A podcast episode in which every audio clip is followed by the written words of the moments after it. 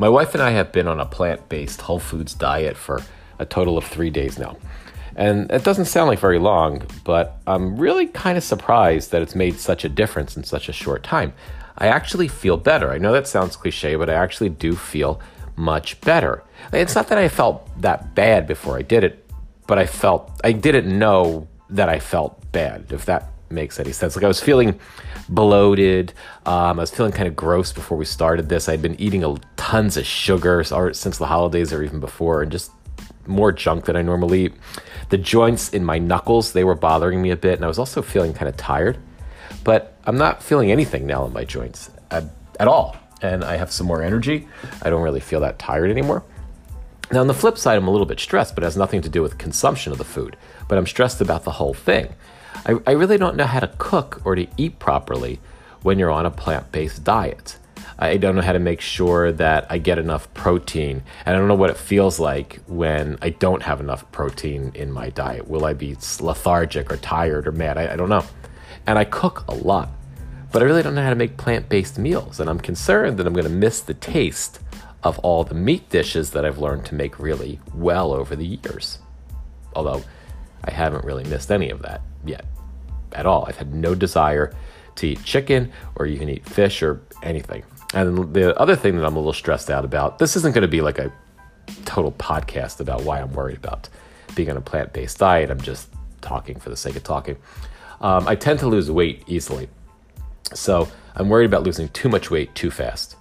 And I'm also worried about time. And I know that seems kind of ridiculous when I'm talking about all this, but I, I have to take care of my four-year-old for much of the day. And for the last couple of years, I've also been working on building a career as a freelance writer, a freelance political writer.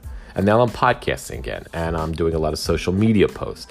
And I like doing that. So I I, I don't know. I don't know if um, I don't know if I have enough time to figure out how to do this plant-based healthy eating thing.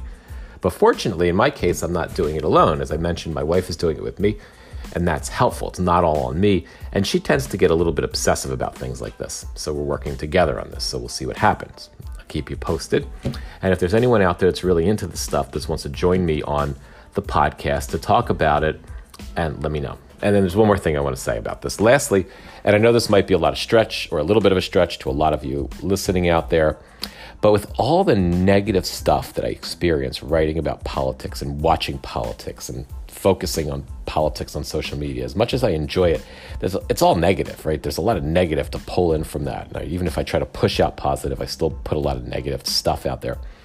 I feel like eating very healthy somehow counterbalances that. And I know it sounds silly. It sounds like it's not real, but it, it makes sense to me somehow. So we'll see. Thanks for stopping by.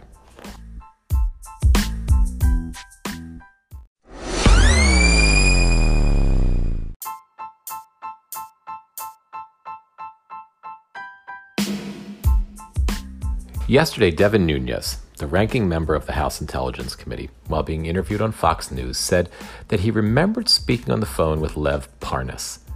Now, even if you're not following this whole Ukraine saga with the president and with just about everybody surrounding him, Nunes is an interesting character, if not kind of a sad character, and I've been following him and writing about him since twenty seventeen.